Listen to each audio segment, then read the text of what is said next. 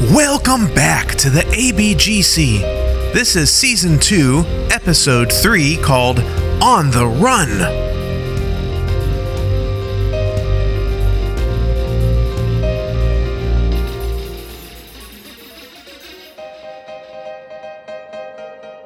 Scene ABGC Commons area. Kit pulls the box for M19 out of the shipping crate and says, Here it is, I found it. He opens the box while walking over to the TV, which Jouse has just finished picking up off the floor. They make sure the player is plugged in, and Kit loads the disc. The theme music begins to fill the room.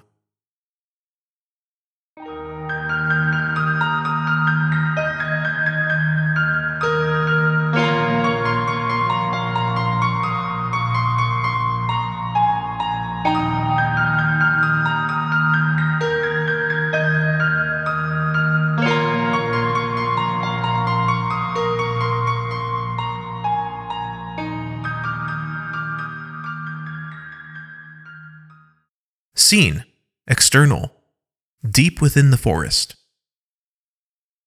Skyla is pouncing from tree limb to tree limb, doing her best to go unnoticed, staying high in the forest canopy. Skyla thinks to herself, What was that thing? She hops through a few more trees and stops a moment to ponder further and collect herself. She speaks to herself out loud. How did it just cook the Godflow like that? Though I'm sure they deserved it. I sure hope I never.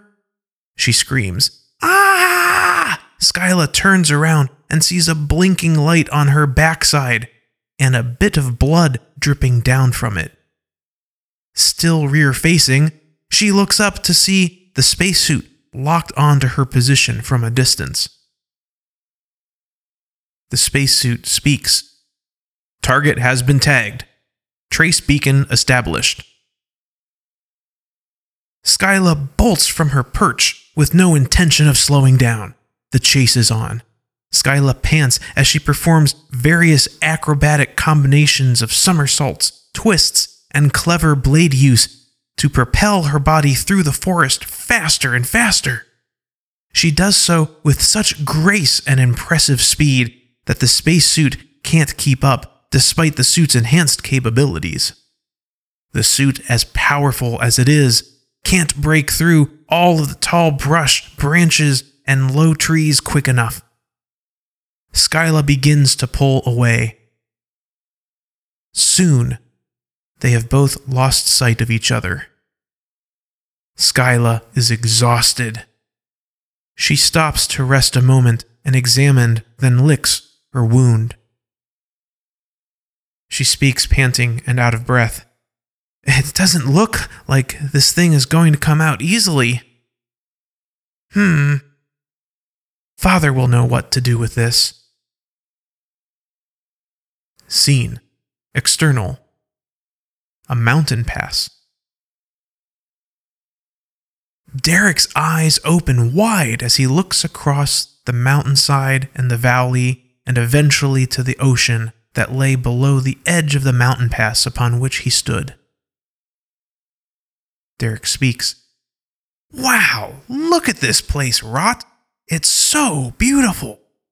And look, there, it's the Brightwater. And I see Oladamra village.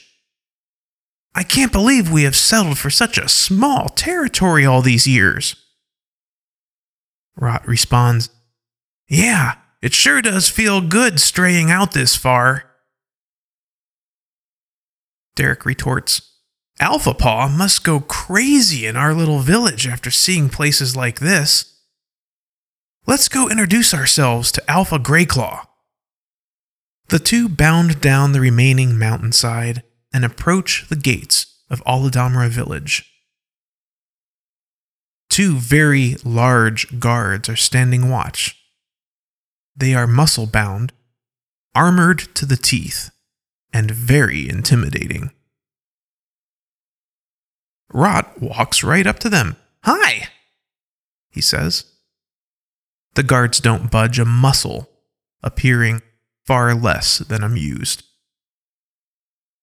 Rot speaks again in a more timid voice. Hello? Rot looks at Derek. Derek looks at the guards. The guards look at Derek. Derek looks at Rot. Rot looks at the guards again. Finally, one of the guards speaks in a very disinterested voice. Who are you, and what do you want? Rot replies, I'm Rot. We want to talk to Alpha Greyclaw. The guards stare at each other for a moment, then stare at Rot. Rot stares at Derek. Derek stares at the guards. The guards stare at Derek. Derek finally speaks. Um, is there a problem? The second guard, in a very bothered voice, says, Which Grey Claw? There are four Grey Claws.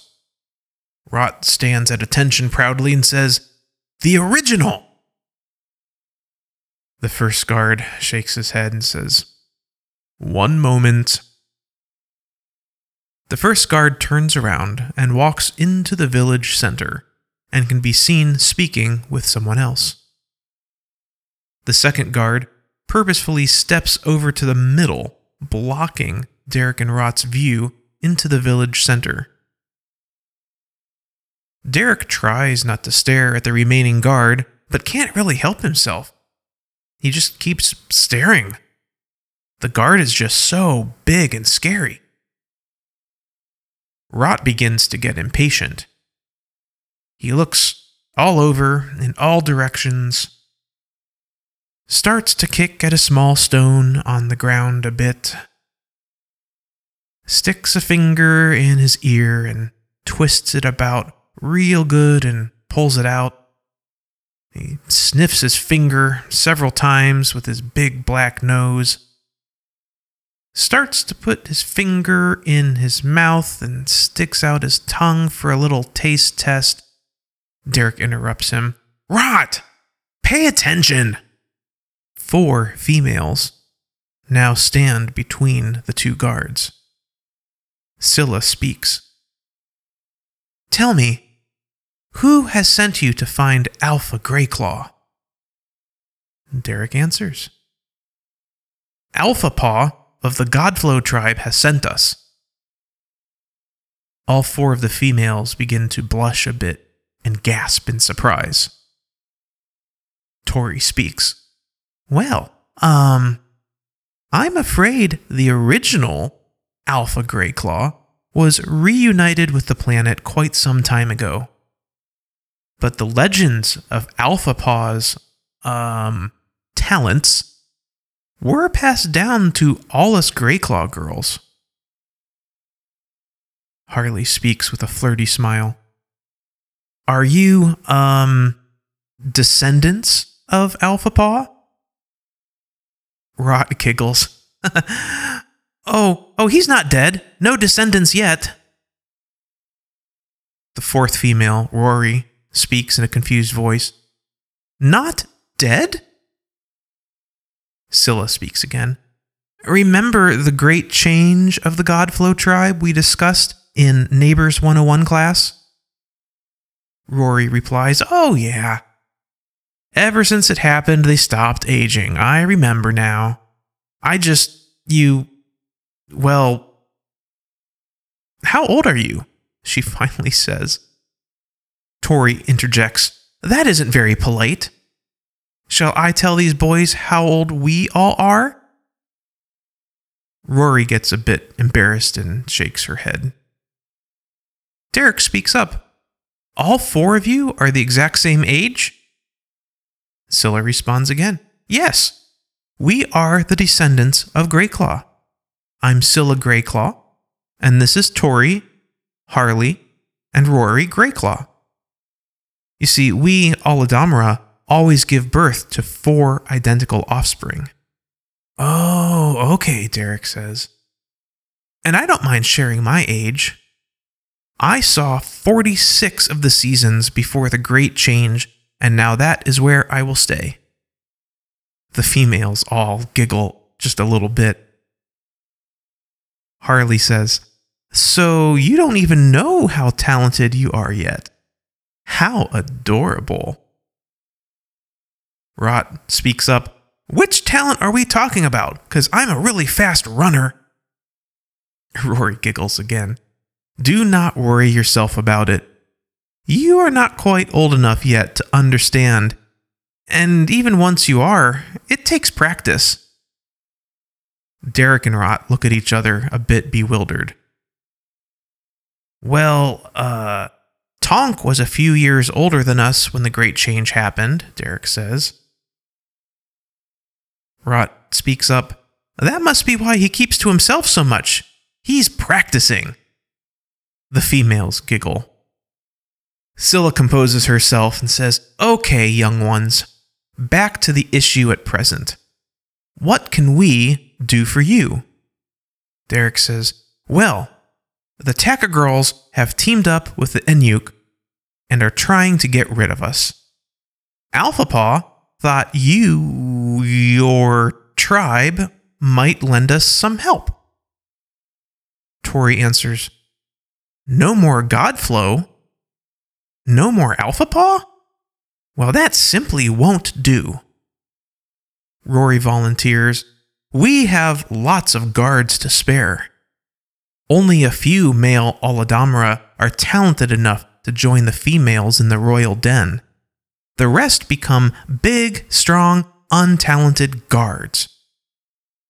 Derek and Rot just look at each other in a fairly unconvinced face. Derek says, Well, okay then. Let's, uh, get those untalented guards together and, uh, track back to camp. Scene External Tekagral Village, mid afternoon. A single Tekagral hunter stands in front of the village entrance. The forest just left of the hunter begins to rustle.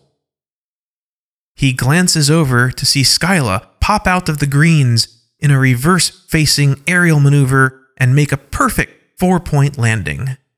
She runs toward the village.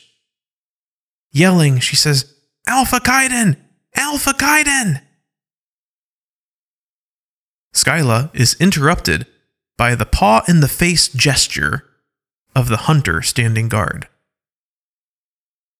The guard says, Skyla, calm down. He isn't here.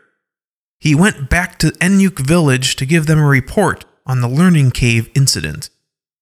Skyla crinkles her nose in frustration. Ah!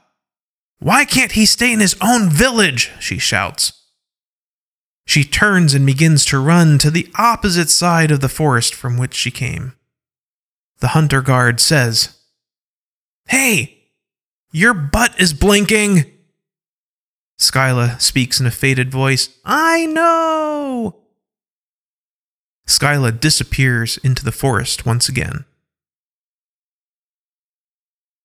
Scene External Enyuk Village, mid afternoon. Alpha Kaiden walks through the tree line and is greeted by Alpha Ekwar. The others in the village are still working diligently on the rockade. Alpha Ekwar speaks. Back so soon? Alpha Kaiden has a very concerned look on his face and says, The Godflow have tampered with the learning cave. It will only give Shadowcaster answers to them now. The Centurion guard next to Alpha Kaiden says, We took out two of them while we were there. Alpha Ekwar tilts his head curiously. Really? he says. And exactly how long did you keep them under watch after you killed them? The centurion looks puzzled and says, After the attack? I don't understand. I mean, those are just stories, uh, aren't they? Alpha Ekwar hangs his head, turns, and with hammer sledge in hand walks over to a large raised platform. He swings the hammer sledge down upon it with great force. The layers of rock which make up the platform jump ever so slightly from the impact and create a thunderous crack. The Enyuke end their tasks and slowly come forward together in front of Alpha Ekwar. Once they have taken formation in front of him and settled down, he speaks. Several Godflow have been judged and executed for tampering with the sacred learning cave. If Legend of the Great Change holds true, those executions are temporary, which means, right about now, the entire Godflow tribe is being informed of our actions. They don't care about our laws, and soon they will be on their way here. And you can bet they'll bring those Shadowcasters with them. We need to get that last high wall in place on the Rockade and then prepare for combat. We are Enyuk! The crowd responds with a roar We are Enyuk Strong!